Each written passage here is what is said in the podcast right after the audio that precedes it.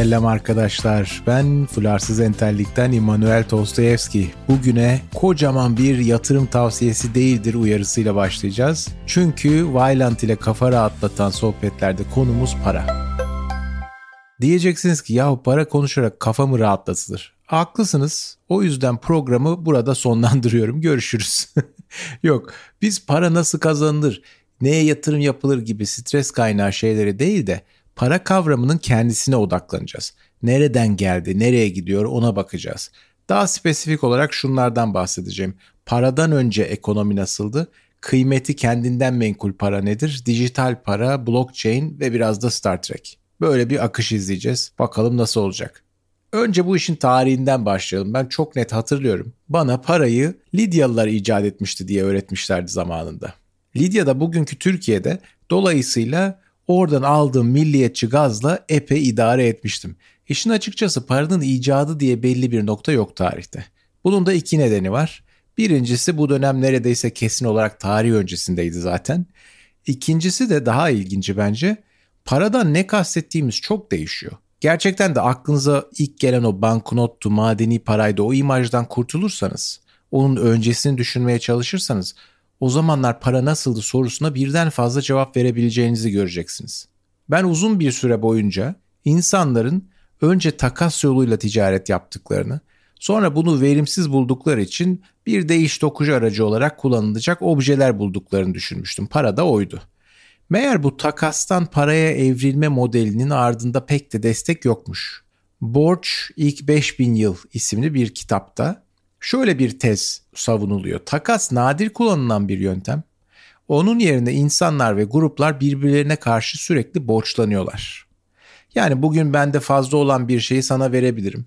Karşılığında illa sende bulunan bir şeye tam da şu an ihtiyacım olmak zorunda değil. Yani bir şey takas etmek zorunda değiliz. Ama ileride ihtiyacım olabilir. Bu borç ufak gruplarda herkesçe hatırlanabilen ve aynı şekilde geri ödenebilen bir şey. Yani mesela et ödünç almışsam yine ileride et cinsinden ödeme yapabilirim. Ama büyük ölçeklerde borcu kaydetme ihtiyacı doğuyor. O anda da para doğmuş oluyor. Yani ortada para dediğim bir obje olmasına gerek yok. Onun yerine para kişiler ve gruplar arası karşılıklı ilişkilerin bir kaydı. Değiş tokuş aracına dönüşmesi daha sonra oluyor. Ve bakın para çok uzun yıllar boyunca yerel ekonomiye yani birbirine yakın olan insanların arasındaki o mal ve hizmet değiş tokuşlarına pek dokunmayacak. Sonuçta seni tanıyorsam, komşu olarak yaşıyorsak aramızda para kullanmamıza gerek yok. Yine bu borçlanma ekonomisiyle halledebiliriz. Parayı daha uzaktakilerle ticaret yaparken kullanıyorum. Yabancılarla konuşurken kullanıyorum. Bu bazen doğrudan tüketebileceğim bir kaynak oluyor. Bitki gibi veya büyükbaş hayvan gibi. Bazen de bir değerli maden. Madenlerin tercih edilmesinin bir sebebi bugün hala zaten devam eden endişelerimizi yansıtıyor. Fazla kolay bir şekilde yaratılmamalılar yoksa enflasyon olur ve sağlam olmalılar. Yani bir hayvanın veya çürüyen bir bitkinin aksine durduğu yerde bozulmamalı bunlar. İşin komik tarafı da birazdan göreceğiz bunu. Teknoloji sayesinde bu durduğu yerde bir anda tamamen yok olan paralar kalıbı bunu biz icat ettik tekrar. Şu an o noktadayız. Fakat tarihsel olarak bu süreç biraz daha yavaş işledi tabii. Yani arada sırada madeni bir paradaki daha değerli olan madenin oranı azaltıldı. Daha bol bulunan madeninki arttırıldı. Herkesten de sanki bu olmamış gibi davranmasını istedi iktidarlar. Yani o paraya bir şekel demişlerse önceden şimdi de bir şekel demeye devam etmeleri gerekiyordu. Tahşiş denilen bu ayar paranın özündeki bir kavrama doğrudan saldırıdır. Nedir bu? İlk önemli kavramımız borçtu, borçlanmaydı, krediydi daha doğrusu. İkinci önemli kavram da güven. Paranın değeri herkesin ona yeterince güvenmesinden ileri geliyor. Bu kadar basit. Bu altın da olsa böyle, fil dişi de olsa böyle, gümüş de ve tabii ki dolar da.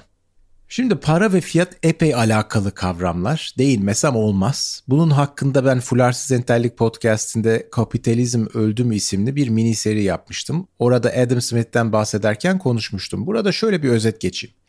Genelde modern kapitalizmin kuruluşu 1776'ya Smith'in yazdığı Wealth of Nations'a dayandırılır. Ama bu adam ya hacılar şahane bir kitap yazdım. Kapitalizm diye bir şey buldum muhteşem diye piyasaya çıkmadı. O zamanlar zaten özel mülkiyet var, piyasa var, Borsa var, ticaret var, şirketler var, bankalar var, sigorta var ve tabii ki para da var. Adam Smith bunları şöyle bir çerçeveye oturdu. Temel ekonomik karar verme kıstası günah sevap değil yani iyilik kötülük değil sadece çıkardır. Herkes önce kendi çıkarını gözetir. Öyleyse en iyi sistem bu çıkar gözetmeyi yasaklamak, günah haline getirmek yerine onu kullanabilen bir sistemdir. Çıkar gözetebilmek için de her şeyin fiyatlanması lazım. Aksi takdirde kararlar rastgele olur. Ürün veya emek fiyatlarını da birileri belirleyeceğine özel birileri bırakınız herkes istediğini üretip istediği fiyata satsın eninde sonunda bunlar bir dengeye gelecek. Yani buradaki tüm olay bilgi işleme ve karar vermeyi sisteme yaymak, dağıtık yapmak. Eskiden tepedekilerin eliyle belirlenen fiyatlar, verilen imtiyazlar ve kararlar şimdi milyonlarca isimsiz insanın ellerine bırakılmış. Bunların yarattığı bileşik etkiye de piyasanın görünmez eli der zaten Smith. Meşhur lafı oradan.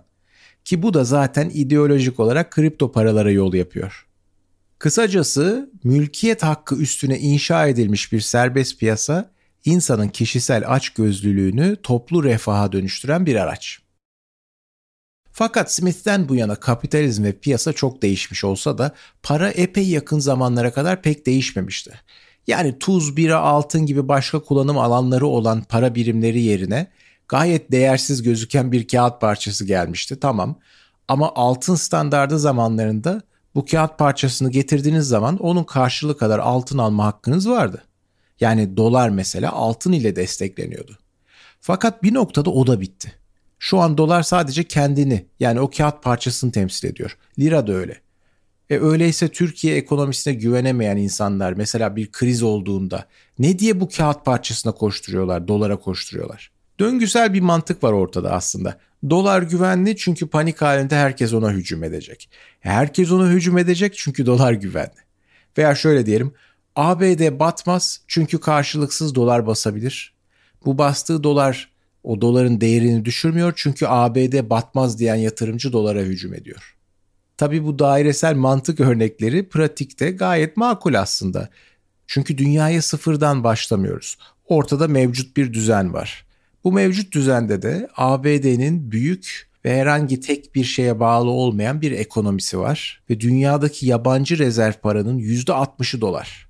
Dahası geçen sene uluslararası ticaretin %90'ı dolar üstünden yapıldı. Yani bir Türk şirketi Afrika'da ürettiği şeyi uzak doğudaki bir şirkete satacaksa, onlar da bunu Avrupa'da kullanacaklarsa, işin içinde hiçbir Amerikan iştirakı olmamasına rağmen bu alışveriş ABD finans sisteminden geçiyor. Kıyas olarak Çin'e bakın, global rezerv paraların %2'si 3'ü yuan. Tüm yuanın da %99'u Çin içinde kullanılıyor. Yani Çin dışında kimse Çin'in parasını tutmuyor.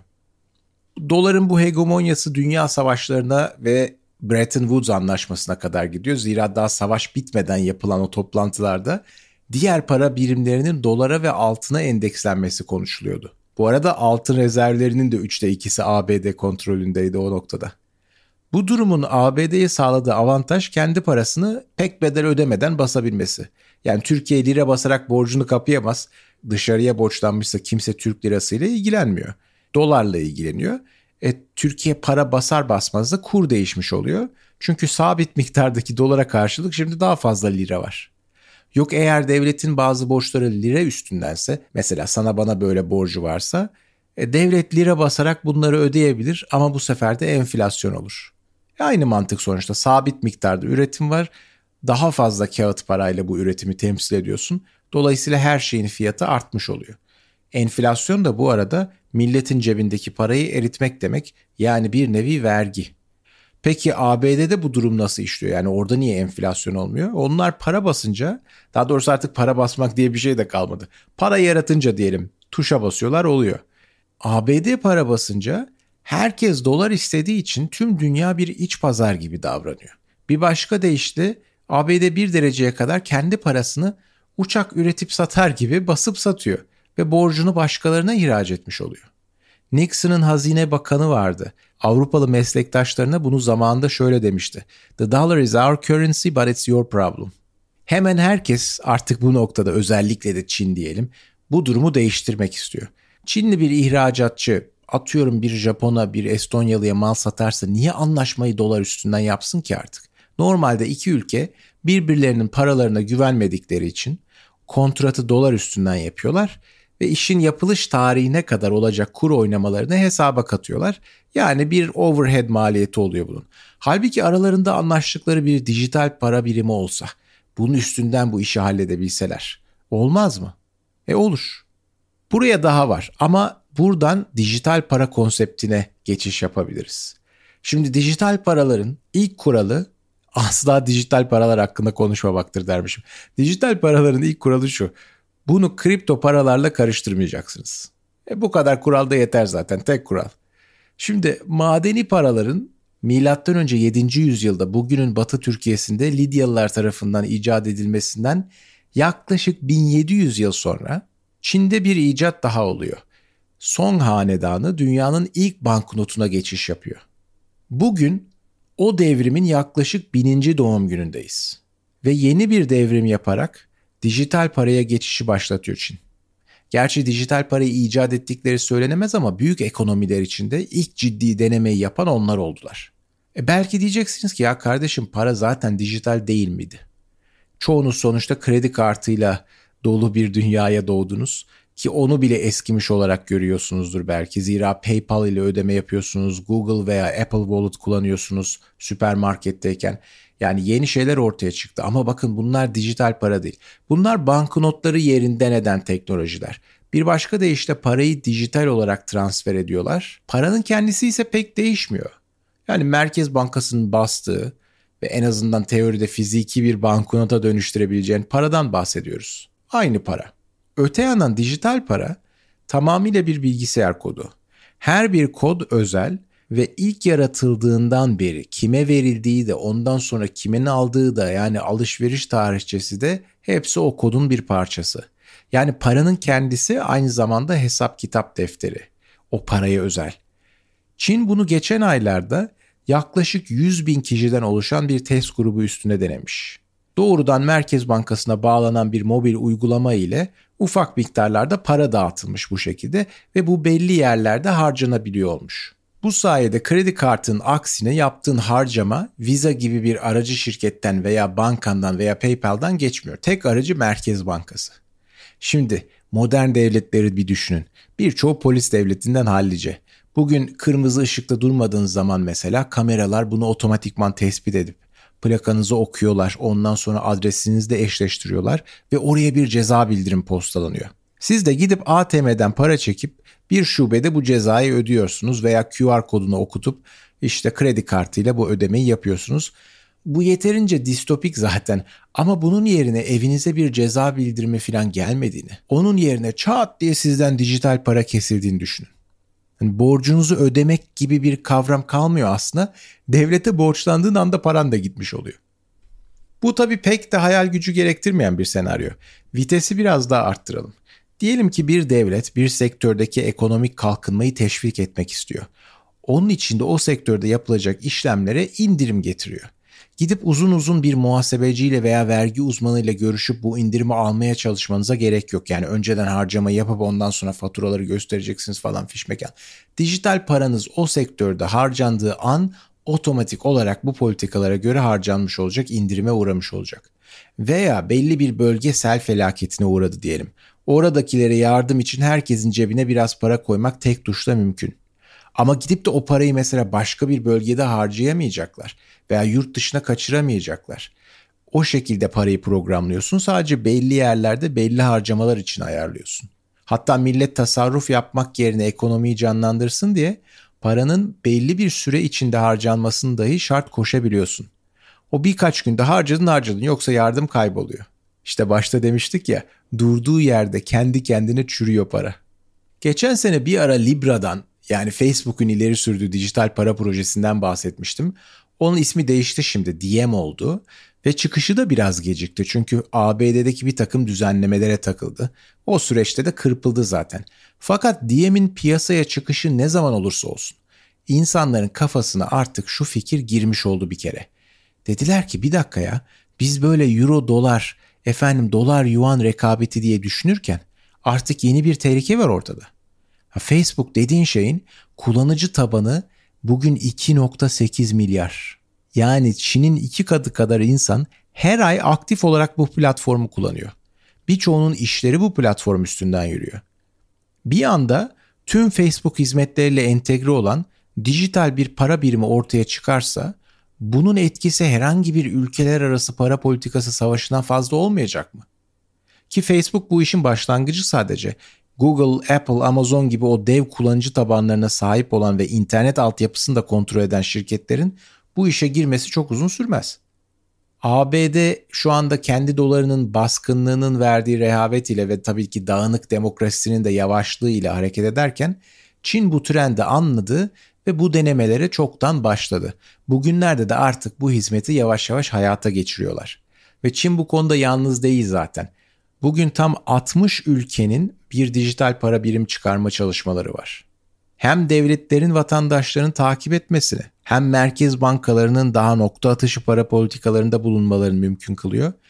Hem de doların hegemonyasını kırarak ABD yaptırımlarından bağımsızlık sağlıyor. Hatta tüm hantallığına rağmen ABD'nin kendisi de bu furyaya katılıyor.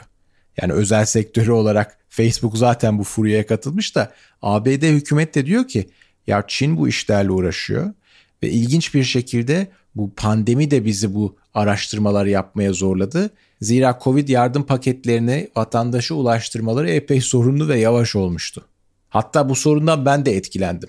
Şimdi ABD vatandaşıyım ben ama yıllardır Avrupa'da yaşıyorum. Dolayısıyla saçma bir şekilde benim gibi insanlar da yardım paketine dahil edildiler. Yani alacağım paranın ABD ekonomisine hiçbir yararı olmayacak. Bu gayet açık. Üstelik her sene vergi beyannamesi yapıyorum ben. Para kazanmazan bile yapıyordum. Yurt dışında yaşadığımı biliyor ABD hükümeti. Ona rağmen bana bu parayı gönderiyor ekonomi canlansın diye. Tam bir hatalar komedisi olarak da bana vermeyi kararlaştırdıkları bu parayı bir türlü ulaştıramıyorlar. Çünkü ABD'deki banka hesabıma o parayı yatırmak çok zor geliyor onlara. Gittiler onun yerine çek yazdılar. Onu da Türkiye'ye postaladılar. O mektupta tabii 4 ay gecikmeyle vardı. Sonra o çeki alınca ben ne yaptım? E gidecek bir banka yok burada. Telefonda bir uygulama var. Çekin fotosunu çekip hesabına yatırıyorsun. Velhasıl umarım bu noktada kripto ile dijital paranın farklı olduğunu fark etmişsinizdir. Aslında sadece farklı değiller bazı açılardan tamamen zıt şeyler. Dijital para Merkez Bankası'nı ve genel olarak devletin kontrolünü ve finansın merkeziliğini arttıracakken kripto paraların altında yatan blockchain teknolojisi merkezi bir otoriteden kurtulmayı amaçlıyor. Yani tarihin başına dönersek medeniyetin başlangıcı kayıt tutmaya dayanıyordu ya. İlk kez taş yazıtlar üzerine o üretim, ticaret, borç alacak gibi işlemlerin kaydı tutulduğunda ve bu kaydı tutan merkezi kuruma toplumsal bir güven oluştuğunda medeniyette ilerlemeye başlıyordu. Fakat kaçınılmaz olarak gücü tek bir elde muhafaza etmenin beraberinde getirdiği birçok handikap var tabii. Bir kere kamu yapıları özel sektöre kıyasla çok hantallar. Verimlilik çok düşük. Bütün bu ekonomik faaliyetin de devletin huzurunda gerçekleşmek zorunda olması yani atıyorum satış yaparken notere gidip işlemi tasdik ettirmek zorundasın. Bunların hepsi hem zaman hem de maddi açıdan kayıp. Özel sektör de çok farklı değil aslında finansal sistemi düşünün. Birkaç büyük oyuncu kontrol edince yani rekabet olmayınca olan sade vatandaşı oluyor. Şimdi bugünü düşünelim. Dijital olsun, klasik olsun. Siz cebinizde veya bankanızda para var sanıyorsunuz. Ama Merkez Bankası yarın oturup tek bir tuşa basarak para yaratsa, cebinizdeki kağıt parçasının değerini eritse gık diyemezsiniz. Blockchain teknolojisi tüm bu merkezi yapıları geçersiz kılacak bir güce sahip. Yani nüfustu, tapuydu, noterde bu kayıtlar artık tek bir merkezde değil blockchain'de dağıtık bir şekilde tutulabilir. Bunun teknik ayrıntılarına şimdilik girmeyelim ama blockchain paranın tarihi öncesinden beri devam eden o güven ihtiyacını eskiler gibi kaba kuvvete işte iktidara silah gücüne değil de hesap gücüne bağlamış. Bunu bir nevi oy hakkı olarak düşünebilirsiniz. Sistemdeki herkesin bir oy hakkı var. Bu oy hakkı eşit değil ama hesap gücü kadar oy hakkı oluyor. Bu güç de ne kadar dağınıksa sistem o kadar sağlam oluyor. Tek bir kişinin onu ele geçirip kayıtları bozması, yalan yanlış transferler yapması diyelim, para transferleri bunlar zorlaşıyor. Dolayısıyla dağınık sistemde tüm işlemler hiçbir aracı olmadan doğrulanabilir ve blockchain altyapısı basit bir finans sisteminden beklediğiniz her şeyi yapmış oluyor aslında. Aynı anda bir para birimi, o paranın dolaşımını sağlayan bir transfer altyapısı var. O transferlerin hesabını tutan bir muhasebe defteri var herkeste ve bu defterin doğruluğunu kendi kendine teyit eden bir dağıtık bir otorite. Hepsi bir arada. Ama gerçek bir finans sistemi daha da büyük bir küme. Sadece demin bahsettiklerim değil, türev piyasalarını, gayrimenkulleri, kontratları, sigorta işlemlerini, borçlanmayı, kredileri, yatırım araçlarını, borsaları düşünün. Bunların hepsini blockchain teknolojileri üstüne inşa etme fikri gayet makul. Bu konunun ayrıntılarını merak edenler için açıklamalara linkler bırakıyorum. DeFi konusu, Decentralized Finance konusu bunu okursunuz. Aynı altyapıyı finans dünyasının dışında da kullanabilirsiniz bu arada. Telif hakları, hatta oy kullanmak için bile kullanabilirsiniz mesela. Son zamanlarda herkesin bahsettiği NFT de böyle bir ek uygulama. Bitcoin birazcık ilkel kaldığı için genelde bunu akıllı kontratlar için tasarlanmış ve ikinci nesil kripto paralardan biri olarak görülen Ethereum altyapısı üstüne kuruyorlar. Yani defterin sayfalarında, o muhasebe defterinin sayfalarında diyelim, sadece Ethereum alışverişlerinin kaydı değil, dijital eserlerin satış şartları da yer alabiliyor. Tabii NFT özelinde konuşursak bu kayıtların pek bir yaptırımı yok. Yani o blockchain ağındaki hesap kitap tarihçesinin kalıcı bir parçası oluyorlar. Böyle bir sertifika. Ama refere ettiği dijital eseri korumuyor. Peki bu eserler neden bu kadar astronomik değerlere satılıyorlar? Yani 69 milyon dolar gibi bir meblağ gördük değil mi? Hatırlarsınız haberlerden. E, bence NFT'lere neden bu kadar çok para harcandığını anlamak için belki de online oyunlardaki o itemlara, orada alacağınız elektronik alet edevata neden bu kadar para çok harcandığını da anlamak lazım. Yani belki kuşak farkı. Böyle soyut şeylere, online soyut şeylere para harcamak yeni nesiller için gayet doğal. Tabi biraz da koleksiyoner kafası var. Belki de esas faktör bu bir kişi neden ünlü bir rock yıldızının hırkasına mesela yüz binlerce dolar harcasın? E o hırkanın aynısından binlerce üretilmiş olabilir. Ama işte o elindeki hırkanın kültür tarihinde bir yeri vardır. Bir hikayesi vardır. Sen hikaye satın alıyorsun aslında. Bunun aynısı Twitter tarihindeki ilk tweet için de geçerli olacak yakında. Çünkü bu da satılmıştır Jack Dorsey tarafından. O tweet'in aynısı hepimizde var aslında. İstersek indirebiliyoruz, bakabiliyoruz. Ama işte bir yerlerdeki elektronik bir defterde asla değiştirilemeyecek bir şekilde bu tweet'in asıl kopyası benimdir yazıyor. O yüzden birisi çıkıp buna milyon dolar verebiliyor. Dahası insan bunun iyi bir yatırım olduğuna da inanabilir. Yani senin için değeri olmasa bile yeterince insan için bir değeri olacaksa veya bu değer sonradan ulaşacaksa iyi bir hamledir. E, nadide sanat eserleri de bu yüzden yüksek paraları alıcı buluyor zaten. Çünkü aynı zamanda iyi birer yatırım aracı oluyorlar. Neyse bu blockchain'in tüm bu esnekliğinin yani kripto para olsun, böyle akıllı kontratlar olsun, başka uygulamalar olsun tüm bu güzelliklerinin bir bedeli var elbette. Hatta bir değil birkaç bedeli var. İlkin en basitinden merkezi bir kontrat olmadığı için eğer yanlışlıkla birine para gönderirseniz mesela Bitcoin'de yani yanlış bir tuşa bastınız arkadaşınızın adresi yerine Çin'deki rastgele birinin Bitcoin adresine yolladınız onu geri alamazsınız. Paranız gitti. Bu önemli bir nokta. Normalde çünkü bankaya gidiyoruz koşa koşa ağlaya ağlaya ya ben yanlışlıkla gönderdim diye. Burada öyle başvuracağınız bir otorite yok. Daha ilginç bir sorunsa sistemin detaylarına girmeyeceğiz dedim ama şu kadarını söyleyeyim. Kolayca hacklenememesi için, kayıtların kolayca değiştirilememesi için kayıt doğrulama işlemini yavaşlatıyor. Ve Bitcoin bu işlemi öyle bir şekilde ayarlamış ki bunu ortalama 10 dakikada bir çözecek şekilde yapalım demiş. Yani senin elinde bir grup işlem var diyelim 1000 tane işlem.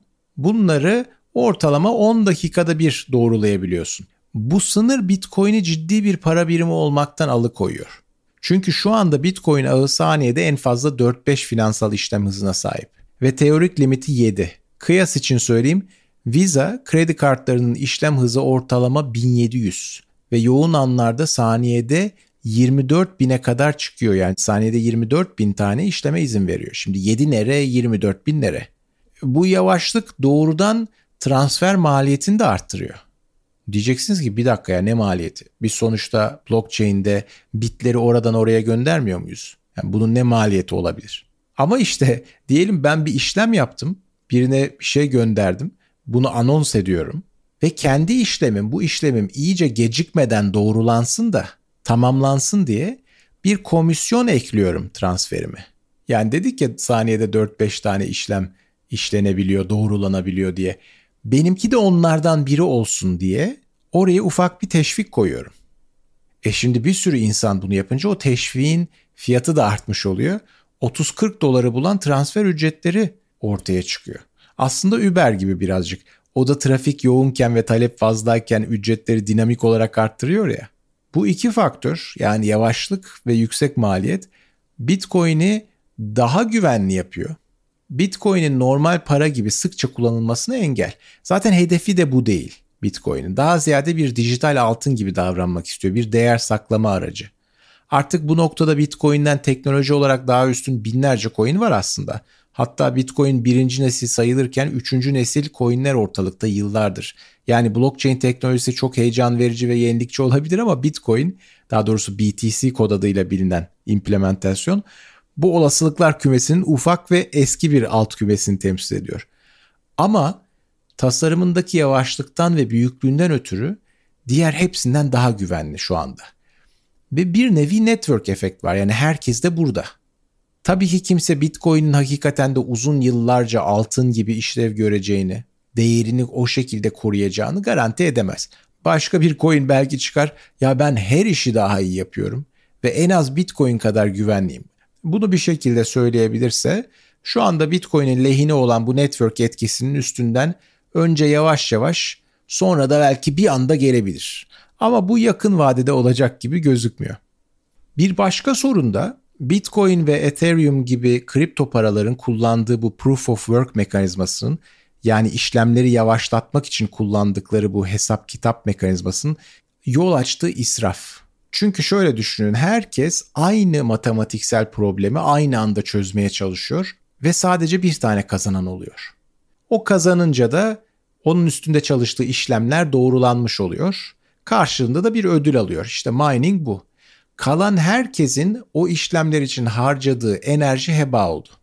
Şimdi bu yüzden de şu anda sırf Bitcoin 130 terawatt saat enerji tüketiyor. Arjantin kadar neredeyse diyorlar. Ethereum da onun beşte biri.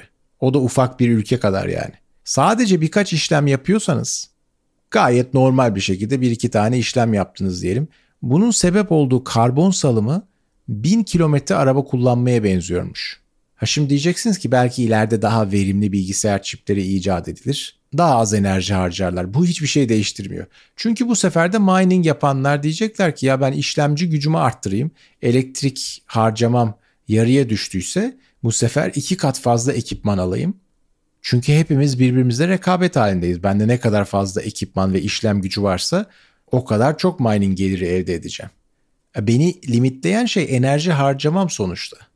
Yani öyle bir noktaya kadar getiriyorum ki ben bunu. Bitcoin mining'den kazandığım para harcadığım enerjiden biraz daha fazla olsun.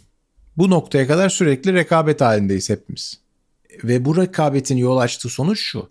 Economies of Scale uyarınca giderek büyüyen ve merkezileşen mining operasyonları kuruluyor. Tek başına evdeki bilgisayarla bu işe girip de ortalama 10 dakikalık o fırsat penceresi içinde herkesten önce o matematik işlemini doğru halletmem sıfıra yakın bir ihtimal. Zira bir bitcoin kazanmak için harcanılan elektrik 100 megawatt saat. Yani neredeyse 100 sene TV izlemeye bedel artık. O yüzden de profesyonel araç gereçleri olan insanlar veya merkezler birleşip mining havuzları oluşturuyorlar. Yani bunlar o matematik problemini iş bölümüyle bölüyorlar. Kendi havuzlarından biri doğru cevabı bulursa ve ödülü kazanırsa herkes de paylaşıyor. Bir nevi ittifak. Şimdi bakıyorsun en büyük mining havuzlarının hepsi Çin'de. E tüm Bitcoin mining'in %70'i Çin'de bulunuyor. En büyük o 3-4 tane havuzu birleştirirsen de %50'yi aşıyorsun. Ne demiştik? Hesap gücü asıl önemli olan güveni o sağlıyor demiştik. %50'yi aşarsan hesap gücü bakımından o zaman bütün kayıtları değiştirebilirsin. Ve sisteme olan güven de tamamen kaybolur. Yani biz ortaya dağıtık olsun diye çıktık, decentralized olsun diye çıktık. Ama bu ekonomik rekabet yüzünden her şey belli yerlerde toplandı. Şimdi özellikle de Çin'de bir de yani ne malum Çin hükümetinin bu havuzların kulağını çekmeyeceği bir gün. Her şeyi izleyen bir polis devleti sonuçta bu. Ha tabii şunu demiyorum Çin devleti bir gece ansızın Bitcoin ağına sahip olacak. Bu kendi ayağına sıkmak olur bir bakıma. Çünkü şu anda Bitcoin değerli kılan şey Dediğimiz gibi güven ve o dijital altın algısı o yüzden de tıpkı normal altın gibi millet gidiyor dolarıyla eurosuyla BTC almaya çalışıyor. E ben gidiyorum atıyorum 5000 dolar teklif ediyorum satan yok. Başkası geliyor 7000 8000 sonuçta talep çok daha fazlaysa satıcılardan fiyat yükselmiş olacak. E talep fazla çünkü güveniyorlar. Yarın öbür gün Çin'in olası bir müdahalesi olursa bütün bu güven sıfırlanacak. E BTC'nin de değeri dolar bazında veya euro bazında değeri sıfıra çakılacak. E böyle bir network'e sahip olmanın bunu ele geçirmenin manası ne? Hani anca gidersin BTC kabul eden bir yerden mal ve hizmet alırsın. Mesela Tesla ile doldurursun gemilerini ama onlar bile anında bu ödeme şeklini durdururlar. Dolayısıyla bu senaryodan pek kimse korkmuyor benim anladığım kadarıyla ama yine de Çin'in minerlara gidip kardeşim şu şu şu kişinin alışveriş kayıtlarınızı doğrulamayın. Bu vatan haindir. Bunu diyebilir gayet rahatlıkla. Bu ne demek olur? O kişi coin'ini harcayamaz, alışveriş yapamaz. Merkezi otoriteden kaçış o kadar da kolay değil yani.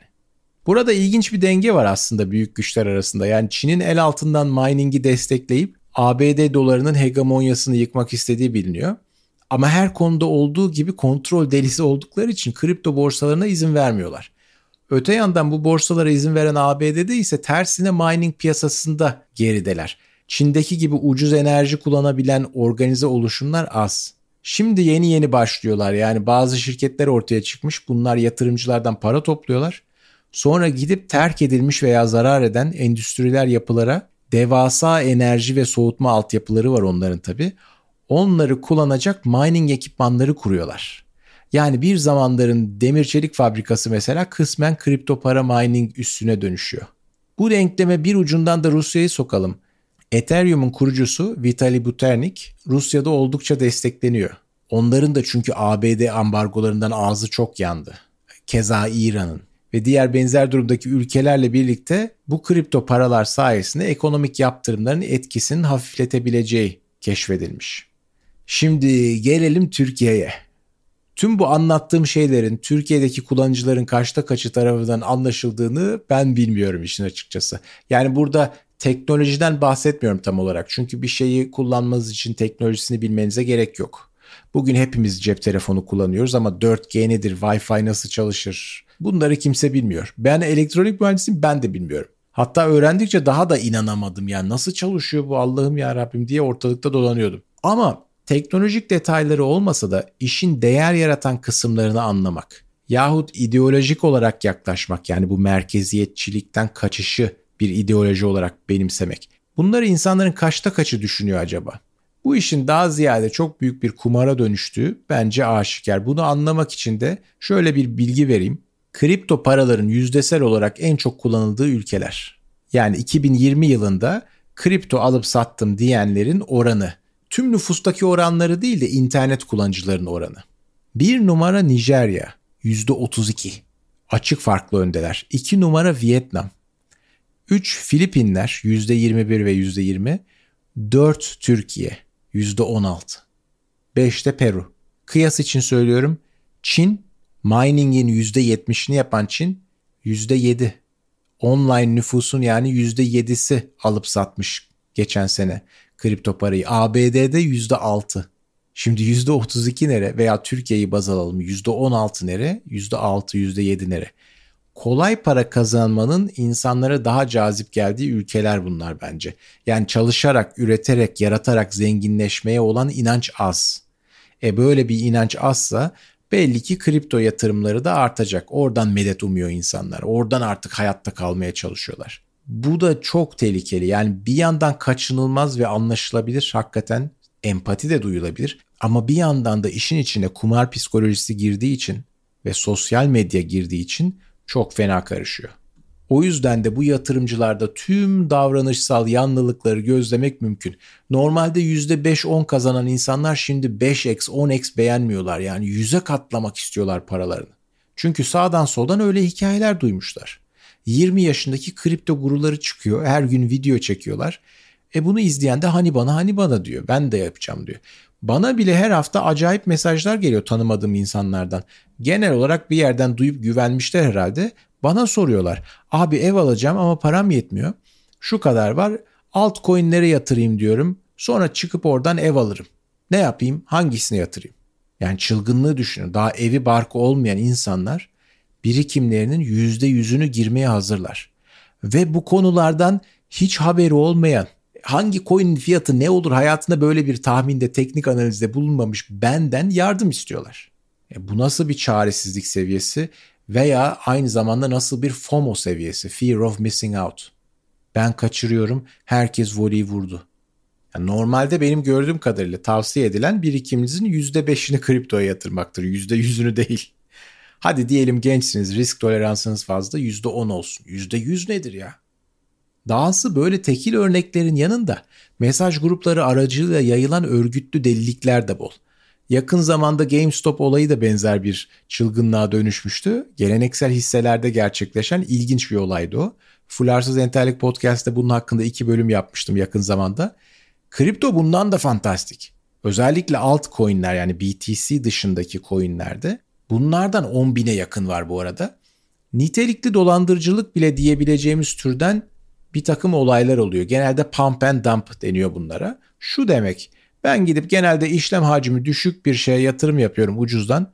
Sonra buna yatırım yapacak keriz bulmaya çalışıyorum. Gazlıyorum işte diyorum ki inanılmaz uçacak, aya gidecek, kaçacak, şudur budur. Bunları yaparken de o coin ne yapıyor? White paper'ında ne denmiş? Hangi önemli soruna çözüm olacak? Rakiplerinden farkı ne? Finansmanı ne bunu geliştiren takımın? Bunlara değinmiyorum. Umurumda değil. Yeterince insanı oraya çekince işlem hacmi de düşük olduğundan fiyat yukarı çıkmış oluyor zaten ve yüksekten satıp çıkıyorum. Zaten coinlerin bu spekülatif durumunu trollemek için Dogecoin diye bir şey çıkmıştı. O bile değerini kaça katladı. Yani Elon Musk bir tweet atıyor bunun değeri katlanıyor. Şimdi normalde bir hisse olsa daha geleneksel bir yatırım aracı olsa çeşitli kurumlar var. Mesela ABD'de FEC var. Bunlar pump and dump hareketlerine karşı aktifler, önlem alıyorlar. İşte insanları hapse tıkıyorlar vesaire ama buradakilere herhangi bir müdahalede bulunamıyorlar. Çok hızlı oluyor bir de bir kere. Daha fantastik şeyler de var. BitConnect var mesela. Bunlar diyorlar ki ya siz bizden coin alın, yatırım yapın. Ondan sonra gelin bunu bir bildiğin saadet zinciri sistemine bağlayalım. Size yüzde aylık 40 getiri gelecek. Yüzde 40 böyle sözler veriyorlar. E tabi saadet zinciri olduğu anlaşılınca bu coin'in değeri de 500 dolardan 1 dolara düşmüş. Çakıldı bitti bu. Dünya kadar insan para kaybetti. Daha büyük ölçekteki yatırımcılar da aynı saçma davranış biçimlerini sergiliyorlar. Mesela Block One diye bir şey örnek gördüm. 1,5 milyar dolar sermaye bulmuşlar 9 ay içinde. Ortada bir ürün yok. Test edilmiş, çıkmış, kullanılan hiçbir şey yok.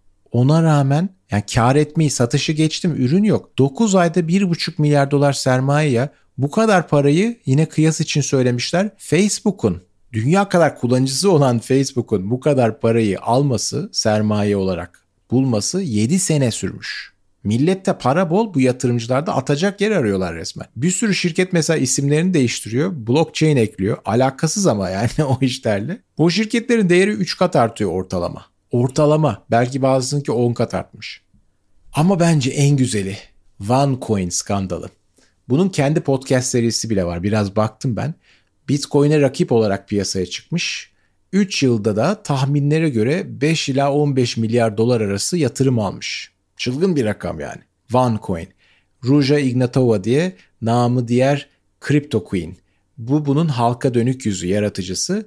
Her yerde devasa kongre salonları kiralıyor. Orada eventler düzenliyor. Millet de buna güveniyor tabii. İngiltere'nin en başarılı piramitçilerinden, multi marketingcilerinden diyeyim daha doğrusu. İşin içine girince de olayın rengi iyice değişiyor. Ve OneCoin bazlı bir saadet zinciri kuruluyor. İnanılmaz satışlar yapıyorlar. Zincirin en tepesindekiler de dahil olmak üzere herkes buradan kazandığı parayı yine OneCoin'e yatırıyor. Çünkü coin'i nakde döndürecek yani ondan dolar alacak bir borsa henüz açılmamış. Ona daha var diyorlar. Fakat sonradan ortaya çıkıyor ki işin içinde herhangi bir blockchain bile yok. Yani coin aslında sahte. Onun değerlenmesi filan bunların hepsi tamamen bir sahtekarlık. Biri gelip sabah kalkıyor Excel tablosunda sizin hesabınıza rastgele sayılar yazıyor ve siz de zengin oldum diye seviniyorsunuz. Böyle saçma bir şey. Yani millet sahte bir ürünü olmayan bir ürünü saadet zinciri modeliyle satışa sunmuş. Sonrasında kurucu kadın milyar dolarlarla arazi oluyor zaten. Hem de o sözde borsanın açılacağı gün. Yani hani paranızı buradaki coinlerinizi artık paraya dönüştürebilirsiniz dedikleri gün arazi oluyor. Yok da böyle bir borsa ve o zaman bile insanlar kandırıldıklarını kabul etmiyorlar. Kadını bankalar kaçırdı gibi dedikodular yayılıyor. İnanmak istemiyor kimse ya tam bir çiftlik bank hikayesi. Yatırımcılar tüm dedikodulara rağmen ellerindekine daha çok sarılıyorlar. Diyorlar ki bunlar Bitcoin tayfasının hurafeleri. Bizi yıkmak istiyorlar. Onları yok edeceğimizi biliyorlar. Böyle savunma mekanizmaları geliştirmişler. İnsan inanamıyor hakikaten. Bizim Jet Fadıl'ı hatırlarsınız. Seri olarak insanları böyle çılgın projelerle tokatlıyordu. Bu Ruja da aynı kalıptan işte. Bakın 2012'de babasıyla birlikte Almanya'da sahtekarlıktan suçlu bulunmuş, ceza almış. Sonraki sene yine bir saadet zinciri işine karışmış. O da batmış mı ne bir şeyler olmuş. Ondan sonraki sene de bu OneCoin'i başlatıyor işte. Yani girişimcilik ruhuna hayran olmamak elde değil. Ben olsam ya yok artık benim foyam meydana çıktı millete rezil oldum derim ve kendi köşeme çekilirim. Buysa ne kadar büyük yalan sallarsak inanacak o kadar insan buluruz. Kimse sicilimizi, geçmişimizi umursamaz diyor. O içgüdüyle hareket etmiş ve hakikaten başarılı olmuş. Ama biraz da fazla başarılı olmuş. O podcast'teki röportajlara göre Ruja'nın kendisi olayların bu kadar büyüyeceğine ihtimal vermemiş. Yani 20-30 milyon dolarlık bir operasyonda voleyi vururuz sonra kaçarız. Uydurukta bir coin çıkarırız hapse girmemek için öyle düşünmüş. Ama iş bir anda milyar dolar seviyesine gelince kontrolü tamamen kaybetmiş bu. Muhtemelen işin içinde bu Bulgar mafyasının paraları da girmiştir. Kendisi Bulgar çünkü. Bu da korkmuş, arazi olmuş. Yani FBI incelemelerine göre Sofya'dan Atina'ya uçmuş. Ve sonrasında kadın izi kayboluyor. Hala da kayıp. İnşallah arazi olmuştur diyelim. Çünkü onun alternatifi daha kötü. Tabii bu örnekler uç örnekler ama yine de dağıtık bir sisteme ne kadar yabancı olduğumuzun da altını çiziyorlar. Yani bir şey olursa kime başvuracağı sorusu bizde bir refleks haline gelmiş. İlla bir sorumlu arıyoruz sonuçta. Aile reisi olur, belediye olur, takım kaptanı olur, başbakan olur, general olur neyse artık. Bunlara gidip ne olacak bizim halimiz diyoruz. Aramızda yaptığımız kontrat bozulursa gidip yargıya şikayet edeceğiz. Yargıya inanmasak bile şikayet ediyoruz. Polisi arıyoruz. Polisten pek medet ummasak bile. Bir refleksimiz var. E şimdi bu şartlar altında bu uygulamalarda aynı refleksi gösterirsek ne olacak? E ne diyecek mesela polis? Valla böyle düzenlemeye tabi olmayan herhangi bir ofisi bile bulunmayan işler yapmayı siz seçtiniz dünya kadar para kazanacağım diye. Ben şimdi gidip senin dikkatsizliğin yüzünden yediğin kazın hesabını mı soracağım Allah aşkına? Ben sonuçta bir kamu kaynağıyım. Niye senin için bu kaynak harcansın? Sen para kazansaydın o parayı bizde mi paylaşacaktın? Yo. Böyle diyebilirler, diyecekler de. Öte yandan ben bu sorunlarla çok karşılaşacağımızı bile düşünmüyorum. Biraz daha kötümserim aslında. Zira idealistlerin aksine devletlerin kontrolü bu kadar kolay bırakacağını hiç sanmıyorum.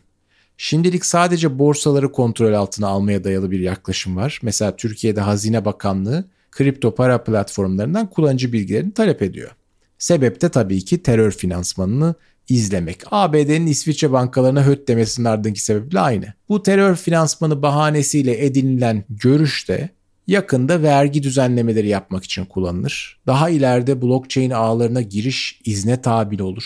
Yani mesela sadece kimlik numaranla girebilirsin veya ağ protokolü bir şekilde Merkez Bankası'nı içermeye zorlanır. Veya belki de Çin blockchain ortamlarını bu şekilde evriltmeye bile çalışmaz. Çat diye günün birinde yasaklar bunları der ki kardeşim artık benim dijital yuan projem yeterince olgunlaştı herkes buraya geçecek. Ben asıl bilemiyorum Altan bilemiyorum. belki de tüm bunlar birkaç on yıla komik kaçacaklar paranın geleceğinden bahsedelim, uzak geleceğinden bahsedelim biraz da öyle üfürelim. O şekilde bitirelim. Star Trek dizisini hatırlıyorum. Orada böyle yoktan çay üreten, kahve yapan vesaire aletler vardı. Ve Kaptan Picard bunlar sayesinde paranın bir noktada manasızlaştığını söylemişti. O evrende para diye bir şey yok zaten Star Trek evreninde. Düşünün şimdi hemen her istediğimizi böyle aletlerle yaratabileceğimiz bir düzen olsa. Bir nano replicator olsa mesela. Her türlü maddeyi yaratabiliyor. Paranın bir manası kalır mı? ticaretin gereği kalmıyor ki zira her istediğime sahibim artık. E böyle bir teknoloji gerçek hayatta olmasa bile biraz fazla üfürdük diyelim. Yine de 7-24 devam eden sanal gerçeklik ortamlarında pekala bu sunulabilir. Yani sanal gerçeklik ortamında kıtlık sonrası bir dünya simüle edilebilir. Her istediğin şeye sahipsin. Öyle bir dünyada paranın gereği olur mu? Benim fikrim şu. Bilmiyorum katılır mısınız? İnsan maddi ihtiyaçlarını karşılayacak sonsuz kaynağa sahip olduğunda dahi her daim sınırlı kalacak tek bir kaynak var. O da zaman. Zamanını neye harcadığın, kimi harcadığın, kimi dinlediğin ne kadar süreyle. Belki işte bunlar yazılacak veresiye defterlerimize. Kıtlık sonrası çağlarda zamanın kendisi bir para birimi olacak. Bugünlük de bu kadar olsun. Vailant'la kafa rahatlatan sohbetleri dinlediğiniz için çok teşekkür ederim. Hepinize rahat kafalı günler dilerim.